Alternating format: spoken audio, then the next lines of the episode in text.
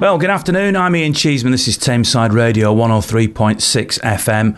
Uh, really appreciate your company today. Now, I tried to speak to interesting, uplifting people, and there's nobody I can think of who is better at fulfilling that criteria than the man I'm going to speak to today, who is Jason Manford, actor, singer, comedian.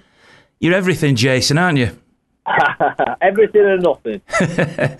Well, I think uh, I've been watching what you've been doing on social media. I've seen you uh, on stage, singing, acting, uh, being, being a comedian. There is no talent you don't seem to have, and you're such an uplifting personality in these in these trying times. I mean, how hard is it for you to be the uplifting character that you are? Do you have to try at it?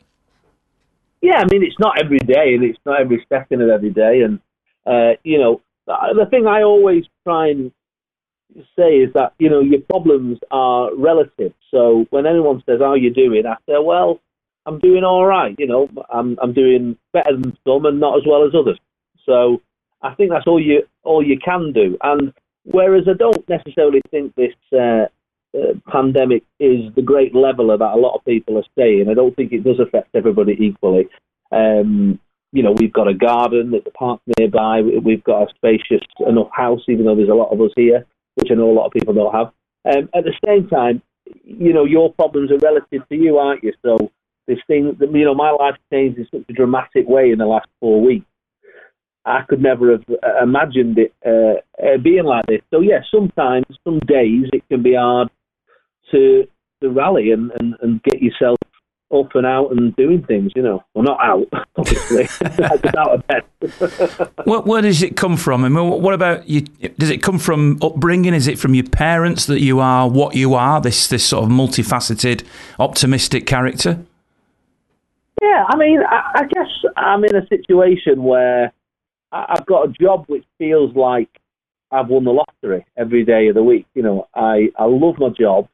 It's paid well for, for, for what it is. You know, it's messing around and being silly. And so I think in times like this, when things are difficult, you you need to step up. And although posting on social media and spending a few hours a week doing a quiz or, you know, just chatting to people or whatever it is, is no hardship. Um, and it's it's just something that some people, even if one person goes, you know what, that really cheered me up today. Well, then I... that's the job done. It's a great attitude to have. I mean, your dad's quite... I, I've met your dad. Um, I've spent time with him uh, on a on a city... I know you're a Manchester City fan, on a city European yeah. trip, and your brother, Colin, and, and they are they're all like you in the sense that they're really upbeat people. So it is, it's in the genes somewhere, isn't it? I guess so. You know, we, we definitely have our... Um, you know, like everyone, we have our moments where uh, you think the world... ending and, and nothing can cheer you up. But, you know, I've always I've always tried to live by the, the thing that I say on stage, and I've said it in in videos, and trying to get the message across to people, which is, you know, just because you're struggling, it doesn't mean you're failing. And, and when I look back at my family, and I look back at our history and what we got through when I was a kid, Uh, you know, and, and obviously before that with my, my parents as well, what they got through. To get to this level now, to this stage now of our lives, where actually things are okay, and, and I feel like uh, we're in a very fortunate position. It's it's certainly a lot easier to be optimistic in these times than it was, uh, you know, thirty odd years ago. Your, I think your dad was, was quite s- serious in the profession that he chose when he was younger, wasn't he? Yeah, Dad worked, um, well, they both worked at the N H S, my parents. My dad worked for, um, in sterile supplies for many years. Um, it was cleaning, you know, uh, stuff for operations. Uh, and then he, and then eventually he moved and, and worked for the Crown Prosecution Service as well, and worked there as a um, uh, shorthand writer, you know, sort of taking notes in the in the courts and stuff. So, yeah, he's, he's always had... Um, Sort of important, but not very well-paid job, if that makes sense. Which we Which, value uh, far more these days, don't we? Yeah, it's, uh, we realise what key jobs are all of a sudden, yeah. So I think it's right to say that, uh, like me, I grew up in a council house and outside toilet, coal bunker and all that. I know you're a little bit younger than me, but I assume that's that's the sort of background you... Yeah, it you... wasn't that bad. We had a... that sort. But yeah, I have I've heard rumours of the outside story. I mean, there's definitely a, we we sort of lived on one of these new um, housing estates that uh, sort of sprung up in the in the in the eighties, um, which uh, which actually looks all right now. I drove past it a few weeks ago, showed the kids, um, even though my daughter did lock the door. So it's down here, isn't it? Uh, but uh, yeah, so it wasn't quite as bad as that. But um, you know, when I when I think back to yeah, when we grew up in Salford, like, you know, sort of, God, there must have been twenty people in that three-bedroom house, four-bedroom house, whatever it was, you know, so it was, a, it was a mad old time. Given that it's very difficult for me to pigeonhole you as, as any one thing because you're so multi-talented, when you were younger, was there something you aspired to be? I, I, I guess I always thought I'd end up um, entertaining in some way, not necessarily on a national scale. You know, I thought my, my grandparents and, and uncles and aunties were all in bands singing and stuff. So I always sort of thought I'd probably end up joining the family band and, and, and playing the pubs and clubs of the Northwest. And, you know, I sort of thought that would be my, my calling. Um, you know, but and like them, they were, they had normal jobs in the week, and then at weekend they were they were rock stars, you know. So um, I guess that's sort of what I thought I'd probably do. But I also thought about teaching was, was something I always liked the, the, the thought of. Um, but, uh, you know, thankfully this uh, this job sort of took precedence. And who were your, com- who were your comedy heroes then? Um, I guess I watched a lot of comedians that my dad watched growing up. So Dave Allen and Les Dawson and Tommy Cooper and uh, and then Billy Connolly. And then we got into sort of the American stuff and what a lot of, uh, you know, Eddie Murphy and Richard Pryor and um, and George Carlin and uh, and people like that. Uh, so I was always into my the stuff my dad watched, and he, you know, he loved The Young Ones and Alexei Sayle and and that sort of stuff. Uh, Joe Brand was was a favourite. So we liked a lot of those guys and girls. And then and then myself, as I sort of matured and got into my own sort of stand up, I used to watch. There used to be like the comedy show, the stand up show was on after Match of the Day on a Saturday night.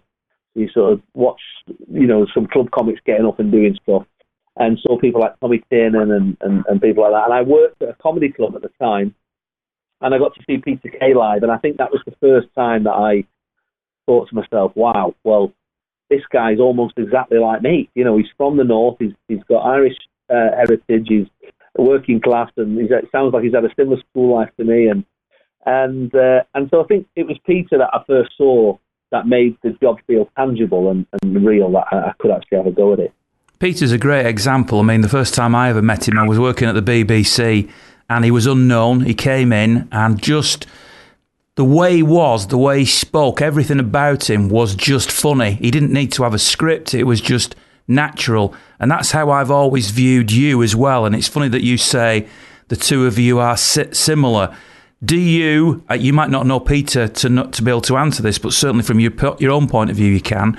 Is that something you have to work on, or are you just, were you always just the, the funny lad in, in school? Um, I, I always have a sense of humour, like a lot of people. Um, I guess it's the confidence to think that your your sense of humour is um, is going to make enough people laugh that it's worth it, you know. Um, Peter and I are, are, are great friends, you know, even to this day. And uh, and he is, you know, when you say, when you compare us, I always think he's just on another level. You know, he is, he's so funny. And there's certain people who um, who've just got funny bones, and Peter's one of them.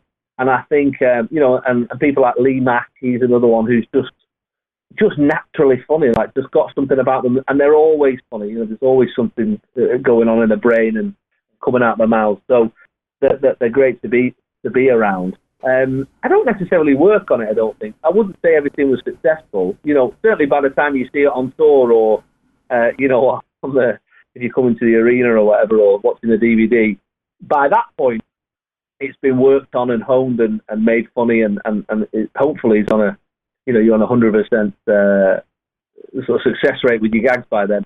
But I go through a lot of times where I say something and it gets absolutely nothing before we get there. So you only get the filtered stuff generally. But it's the, what I'm getting, I suppose, you know, you can work on the scripts and you can work on the jokes. You did a, a, a dad dad joke today on, on social media about the, the Swiss flag. Uh, if I oh, did yeah. the same gag, if if everybody else did the same gag, it wouldn't work like you do it, because you have a certain persona. It, it that it, that isn't invented. That is just you, isn't it?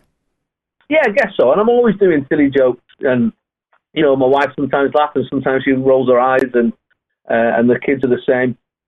It's sort of it, it's being prepared to fail. I think that's what that's what makes comedians successful. It it's being prepared to just put something out there and and know that somebody might just stare at you or tell you that it wasn't funny, or and that's the bit that separates comedians from, you know, regular people, is that we go through absolutely years of horrendous moments to get to a point where we're we're confident enough to to think, well, I think this will be funny. But on the flip side, even your most successful comics are only one gig away from having a nightmare uh, on stage. You, you never know you, if you pitch it wrong and, and get it wrong. And, and that's the excitement and, of not just being a comedian, but going to watch comedy as well. Because when you go and see a comedian, it's not like a theatre show or a music show or a, or a film or anything. In that moment, what you are getting, irrespective of how prepared the material is, you're getting an, an event that is only happening in that moment. And it didn't happen last night, and it won't happen tomorrow. And that's what I think just pushes stand-up comedy to the top of the tree when it comes to uh, live theatre. But then I would say that. So that's your first love then, because you are now a singer, you are an actor. Um, I saw you recently. Sadly, it came to a premature close. Though I know there was a live stream, as we speak now, uh, that was on last night of Curtains. Mm. That was a whole yeah. different side of, well, maybe it wasn't a whole different side of Jason Manford, because you are a singer anyway, aren't you? Well, it's, it's the fifth show I've done now, fifth musical I've done, um, with Sweeney Todd and Chitty Chitty Bang Bang, Guys and Dolls, producers, and then this one. So it's been a real treat, actually, to to have these shows that... Um, that have all been stellar shows, and, and to be a part of it, and to be part of a team, and a, uh, and to have colleagues and workmates, you know, something I don't get in my proper job, for want of a better word. Um, and it's, so it's a real, yeah, it's a real treat. And I did, um, you know, like like a lot of people, I had that first moment where I was suddenly at home after the show was prematurely cancelled uh, with the with the lockdown, where I had a couple of days of, I don't know which way round people, other people had it, but the way round I had it was a couple of days of almost euphoria, because I've worked non-stop since, well, since about nineteen ninety-nine. But, you know, even in this show, I've worked non-stop since uh, August. We worked all the way through Christmas and New Year, and it's been it's been really tough. So I had a couple of days of absolute euphoria of like, oh my God, I'm off work. This is amazing. And then, you know, gradually as you sort of realise you don't know when the end of this is going to be, a real sadness of of missing your uh, the, the life that you you had before. And there'll be more from Jason Manford, my guest here on Tameside Radio one oh three point six F M, right after this. Tameside Radio. Well, if you've been with me throughout the afternoon so far, you'll know that I'm speaking to Jason Manford, comedian, actor, singer. You name it, but certainly still a very humble man. Um, so here's a little bit more of uh, the conversation that I recorded a couple of weeks ago. In a very small way, no comparison whatsoever to you, I've had to learn how to hone different types of skills in my career, from being a football commentator to being a presenter to, to being stood up on stage and, and, and doing sort of amateur versions of what you've done. Is that mm. challenge of actually having to vary, because you also are a radio presenter, of course, um, is that challenge of keeping on top of so many different types of skills something that you relish, or do you ever doubt yourself in, in when you move from one thing to the other? No, I don't think so. I think once you've, once you've done stand-up, which is, and most performers, no matter what discipline they do, will generally agree that stand-up is the most difficult, you know, in a, I mean, don't get me wrong, you know, I'm sure the tightrope walkers are not uh, thinking about what a comedian gets up to. But when it comes to entertainment, you know, actors and singers, and you know, a lot of them will say, oh, I couldn't do that though, I couldn't do stand-up. And so not only when you do stand-up, but also get to a certain level of stand-up where, you know, you, you're regularly doing arena tours or doing television shows or whatever it is, you get to a point where there's an expectation that you are good at it, then you never want to get on stage and feel unprepared or feel like you aren't the best that you could be in a certain job. So there's there's been stuff over the years that's come along that I've looked at and gone, do you know what? I don't think I would be great at that. There's somebody better out there that could do that. Whereas the shows that I have ended up doing, I've ended up, you know, and it's quite a, it's not a very British thing to think, but I've often thought to myself, well, I think I was the best at that, so that's why I did it, you know. And and you know, it's always been nice. I've had nice responses off audiences, and it's not in a smug way or a sort of a egotistical way. It's just the self belief of going, well, I think I'm good at this, so and uh, and so I'm gonna I'm gonna put the work in and, and make sure I can be the best I can be. I've never ever come away from a job, touch wood, but I've never come away from a job and thought I could have done that better. I've always come away and thought that was the best I could do it. Whether that's good enough is somebody else to decide, but I've all, never been disappointed in myself. So the trick, the, the thing that you're telling me is that when when you, it doesn't have to be you necessarily, but when somebody in your position looks as if they're winging it, they're not. It's actually all about absolute preparation before you do something. Always in the preparation, one hundred percent, yeah. If you if you put the work in, you know, there's, there's shows that we did on that, during that musical that were hard to do, you know, the, maybe the, the, the audience was, were, were, you know, was, maybe the audience weren't there, you know, it was a, a low turnout, or it was a Monday night in Leicester, or whatever it is, you know, that made the audience feel a bit deflated. And they're the nights that you think, thank God I did all the work at the beginning to, to, to get to a point where I know that we'll, we'll I'll nail this show as if it's a Saturday night in the West End. Well, you, you obviously have that knack. Uh, how do you prepare, therefore, because you've done this very successfully, to working with kids? Because they are so unpredictable, aren't they? Yeah, I mean, they are unpredictable, but I always think, because I've got children of my own, um, I've always sort of had a good rapport with, with kids, I think. And, and, and there's a way of kn- knowing your audience and knowing what you can get away with them, and, and judging what their sense of humour is early on, so that you can have a bit of a laugh with them. Kids love it when you, you know, you treat them uh, slightly more grown up than than they are, you know, talk to them and, and with a little wink and a little um, glint in your eye. And they, they, they know when when you're having a laugh, you know, I think generally. And so doing shows like What Would Your Kid Do, um, and being on tour with uh, Chitty Chitty Bang Bang, where I work with children, it was um, was a delight, really, because you get to a point where you sort of roughly know how much of a laugh you can have, you know. And the great thing about a show like, you know, What Would Your Kid Do, for example, is you get to meet the parents as well, and you, and you can tell, I think, if parents are a laugh, generally kids are a laugh. Yeah, they want to do it, so so they're obviously going to want to, to enjoy it. There's no, no doubt about that. I mean, you've also, um, you know, you've done grown-up things. Most recently, you were on The Masked Singer, which which captured a lot of imagination, a lot of publicity. Uh, did you know how big that was going to be? I didn't really know. Um, interestingly, when they first offered it, I said, no, thank you. That does not sound like my sort of show at all. And uh, in the end, I sort of chatted to the producer, um, who was a, an old friend of mine from when we did eight out of ten Cats together, and, uh, and Kevin Lygo, who's head of I T V. And they said, look, we think this show's going to be really fun, really silly. No one's taking it seriously. We're going to try and make sure that the level of guest is, uh, you know, you're not going to be pulling that mask off and think, who's that? You know, you're going to sort of know who ninety percent of them are.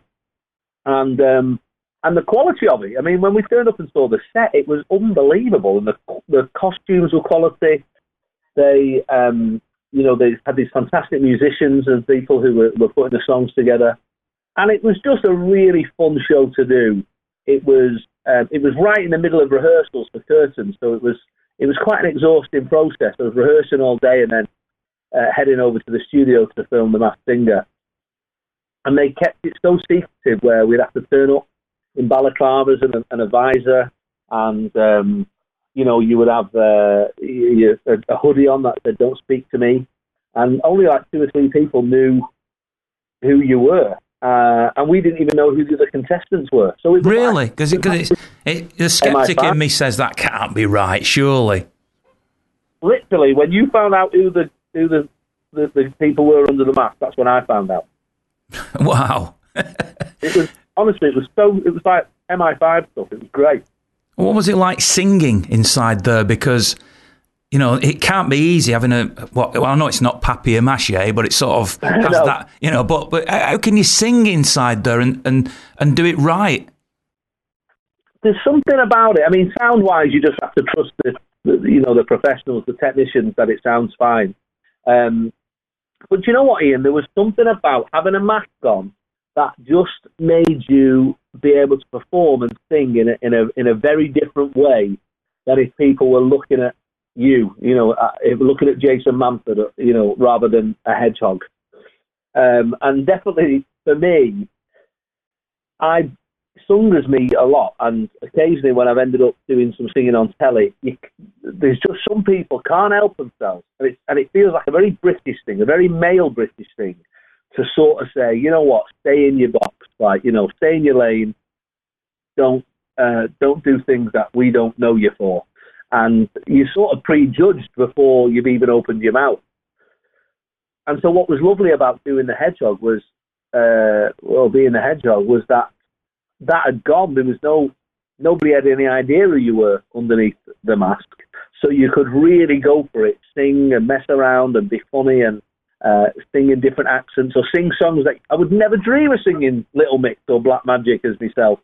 Um, but suddenly, when you've got that mask on, you become the hedgehog. You're not Jason, you're the hedgehog. You know, and I know Nicola Roberts had the same thing with the Queen Bee. She's quite a shy girl in real life, and getting in that mask and just being able to, uh, you know, be those characters was, was, was lovely. So it was, I think what it taught me, and hopefully what it teaches the people, is Stay in, this stay in your lane mentality that some people have is absolute nonsense. You do what you think you can be good at.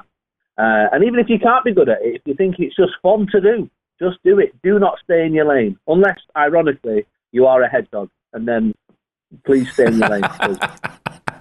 now, now, obviously, you've all, you also done serious acting. You know, you you, you, you th- that is a very, very different skill set, isn't it?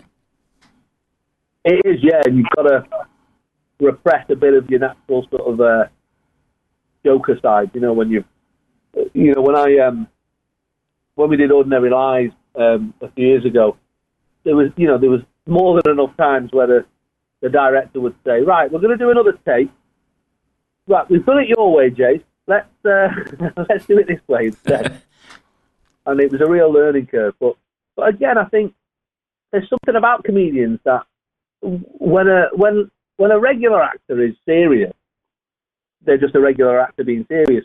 I always think there's something when a comedian is serious to sort of makes you just, not necessarily, I'm not talking about myself here, but just in general, when I've seen um, whether it's Billy Connolly and, and Missus Brown, or um, I've seen uh, you know, even Davy uh, Davy Jones there when he, when he did um, I Am Daniel Clark a few years ago. Um, Is it that, is that what it was called? I Am Daniel Clark? Yeah, I think so. Yeah. Um, well, there's something about people who you're used to seeing laughing and joking being quite serious and earnest that makes you sort of go, hang on, what's, what's what? going on here? So there's something quite interesting about it, I think, quite fun for an audience. I think I'm trying to think of the name. I wish I could think of his name now, but there was a comedian who used to do a lot of slapstick in the old days, who was hilarious, and then right towards the end of his career, he did a couple of really serious roles um, where he, you know, it, the pathos was so good. That's what mm. you're talking about, really, isn't it? His name will come to me yeah. in a minute, but I just can't think of his name. Yeah, yeah. Um, obviously, you, you also do radio, uh, theatre of the mind, as I always say. It, that's yeah, yet so another skill set, isn't it? Because you, you, you, you're having to, I mean, certainly as a football commentator, when I did that, I'm trying to portray to the listener something that they can't see. It's not quite mm. like that when we're having a conversation like this, but it's still a different skill and looking people in the eyes, isn't it? Yeah, I think so. There's something very personal about, um, about radio, uh, you know, it's more so than television and, and anything else, really, because you are, you know, you're, you're almost sat in the passenger seat of their car on the way to work, or you, you know, on the way to drop the kids off at football, or you're sat in their, at their kitchen table while they're making a cup of tea. So there's something very personal about it that I really love, and I've done radio uh, for a long time in, in various for various different companies. But I, I love my Sunday show because it really feels like a, a community of people who have chosen to listen. And what's really rare is, and you might know this from responses you get sometimes on the radio, but and I've had it previous, but I never ever, touch wood, and I hope I'm not, I'm not uh, jinxing this, but I never ever get a negative comment. Nobody texts me anything negative. Nobody tweets me anything negative. I think we've had maybe five in three years. And that is so rare. When I used to do breakfast show on X F M Manchester, we used to get five an hour. So to do a show where people go, you know what, this is what it is. It's not trying to pretend to be anything it's not. It's just a uh, a couple of funny people having a laugh on a Sunday morning and playing some good songs. And that that's all I've ever promised. And and I think if you can give the audience, you know, their expectation, which is a fun couple of hours um, on the radio, then then that's your job. That's what you, that's your job. Absolutely. Norman Wisdom, by the way, it's come to me now. Norman Wisdom ah. was the uh, comedian I was thinking of, because he did some real good stuff towards the end of his, his working life, didn't he? That was very, very serious, actually. That's right, yeah. And there'll be more from Jason Manford right after this. Tameside Radio. I'm Ian Cheeseman. This is Tameside Radio. Thanks very much for your company. Uh, hoping that you're enjoying my chat with Jason Manford, which I actually recorded a couple of weeks ago. So good of him to give up so much of his time to talk to us here on Tameside Radio. So here's the final uh, little chunk uh, where we talk a little bit more about what he's doing now, what the future holds for Jason Manford, but all sorts of things. What do you look back on in your career? I mean, you've still got a lot to go, I know, but... Do, do you look at anything from a, a point of view of that didn't work or that was a low point to me? Uh, and I'll ask you about your high point as well. I don't want to be negative. Yeah. But was there a low point? Has there been a low point for you? Yeah, I mean, like naturally over twenty years, you know, there's definitely times where you think, oh, that's not something I should have done or that's a mistake I made. Um, you know, and, and, and it's very hard when you're mixing your... And I'm, I'm, I'm very glad that I learned early on in my children's life that work isn't everything. Um, because for a long time, I had it in my head that as long as I was working, I was earning, I was able to give them the start in life that I didn't get. And I sort of focused so much on that, that a lot of the time I was away from home and, you know, it, you know, it cost me my first marriage. And there was times where I, I just put my career first, really. And I'm so glad that my children are still under the age of ten, and I've realised that, you know, you need, you should work to live, uh, you know, not live to work, and that's that's a, a big lesson that I've I've learned in my career. I think you to think, to focus on that. Yeah.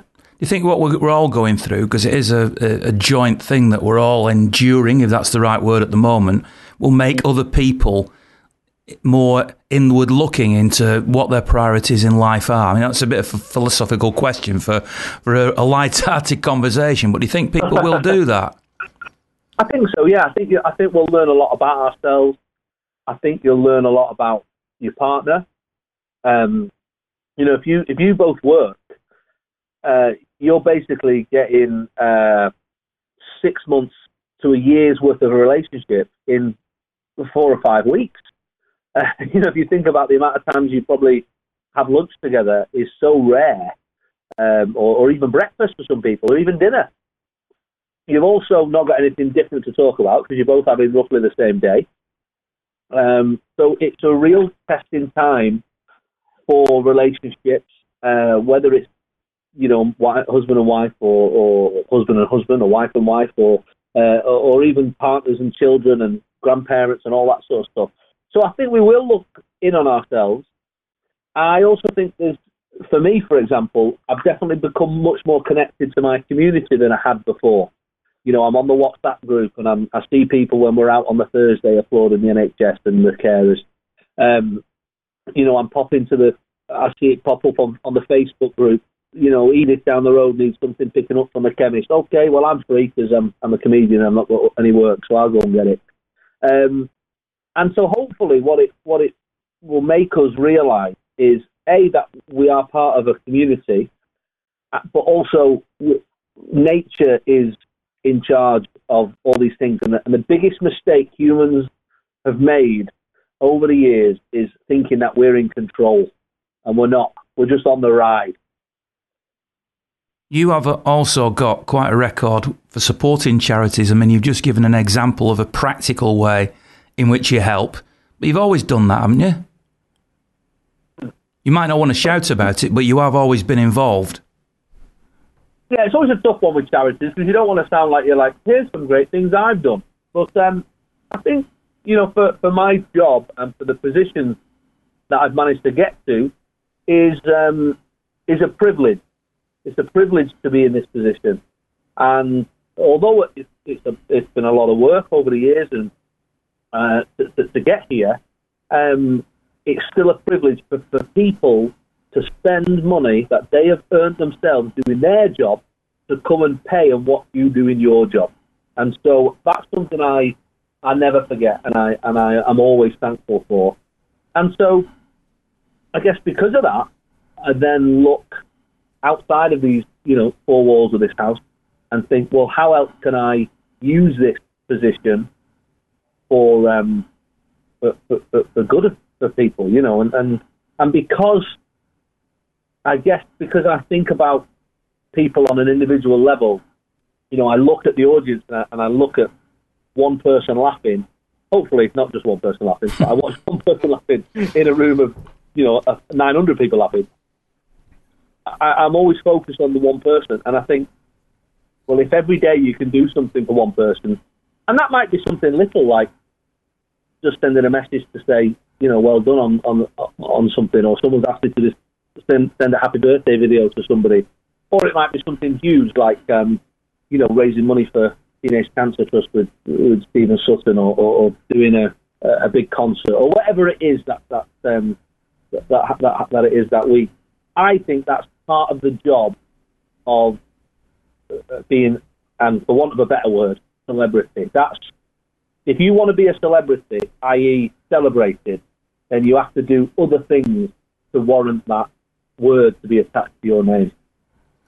Well, um, uh, at the risk of, uh, of, I suppose, sounding a bit sycophantic, I mean, I couldn't admire you more because you you do such lovely things, and at these times when we're going through what we're going through, actually having a laugh um, with somebody who you know is genuine, I think makes a you know big big difference. I mean, you're you're you've spent a lot of time now chatting to me. You didn't need to. You're not getting paid to do it. You're doing it, I hope, because because because you you believe in community. I mean, this is a you know this is a small station that we're on, a community station that cares about this area. And you've given your time freely, and that time's more invaluable than anything, isn't it? Well, time is the one thing they're not making any more of. And so you have to, uh, you know, look at this time at the moment, whether you're one of these key workers or frontline staff who are making the world go round and, and keeping us all safe and tidy and clean and well-fed and all those sort of things that, that people are doing. Or you've suddenly found yourself with time at home with your family um, and your partner, or, or, or even by yourself. Time is the one thing nobody's making any more of. You've got to use this time productively. And there's people out there still working now, still doing big twelve-hour shifts, whether it's frontline, whether it's being a dustbin man, whether it's uh, teaching the key workers' children. And I think you owe it to yourself to do something productive. I'm not saying learn a language or a, you know, an instrument or anything like that, but you should get to the end of this period, when it, and it will end, it will end, uh, which is important to keep remembering, uh, and you should get to the end of this period and be able to look back on it and all, almost be thankful that, that you had that time uh, alone, or at least with your family, and, and got to know yourself and your your uh, your children a bit a bit more, or your partner a bit more, and that's sort of what I what I'm doing at the moment. And, and like I said earlier on, you know, I'm very privileged to be in a position where we've got a garden, we've got space. You know, I, I'm not worried about the bills for the next uh, six months or so. Uh, so I, I understand that my position is not the same as everybody else's, uh, but I hope that people get through this point and realise that actually, for for a lot of people, as horrendous as it is for the people who are actually affected by the illness, for a lot of people, this inconvenience could be a positive. Yeah, I hope so. Um, I've got to ask you one final question, which is, um, I saw the other day that you were um, doing a pilot for for, some, for a new programme at home with cameras and. Yeah. what, what what's next for you, Jason? Well, I don't know. Is the honest answer. Um, the diary uh, is empty for the time being, and so. I'm just, you know, I've got an outlet, thankfully, with social media where I'm still able to chat to people and um, put silly things out there and hopefully, uh, you know, keep people's morale up a little bit. We do a little quiz, you know, from time to time, or I bang out these just daft, you know, daft jokes from time to time, or, or the odd song on my Facebook group. Um, so for me, at the moment, it's that, and it's the kids, and it's, you know, homeschooling and keeping everything going uh, here here at home. Work-wise, Um, we've I've got the tour later on in the year, which I've now found myself with a lot of time uh, to be able to actually write. Uh, so the tour starts, fingers crossed, in September, October, and goes all the way through uh, till till next year. Um, and other than that, I don't know. Tele- television has sort of changed a little bit now, so we're waiting on confirmation on whether First and Last will come back, whether all those staff are still around to be able to, to make that show. Um, so yeah, it's it's a it's a, it's a worrying time in that respect. But hopefully, what will happen is that we'll all at some point get back to normal. Life will get back to normal, and what we'll all have is a, a new appreciation for that. Whatever it is, uh, thanks very much for, for, for what you're doing. I'm going to ask you the impossible question now. Have you got a gag you can finish with? It can be as daft as you want, just to give everybody a laugh. um. I'm trying to think what my favourite jokes are here at the house. Um, oh, here we go. Uh, my mum was surprised when I told her that I was going to make a car out of spaghetti, but you should see her face when I drove past her. I love it. And if I go away now that and tell that to somebody else, they just won't laugh, but but you've got it. Jason, love, love to speak to you. It's been great for you to, to do what you've done today. Um, I really appreciate it. Thanks very much, mate. Good luck in the future no worries, and keep mate. safe. All right, keep up the good work, Ian. Take care. That's uh, Jason Manford speaking to us on Tameside Radio. Thanks very much for your company. Hope you enjoyed that as much as I did. I'll see you again next time.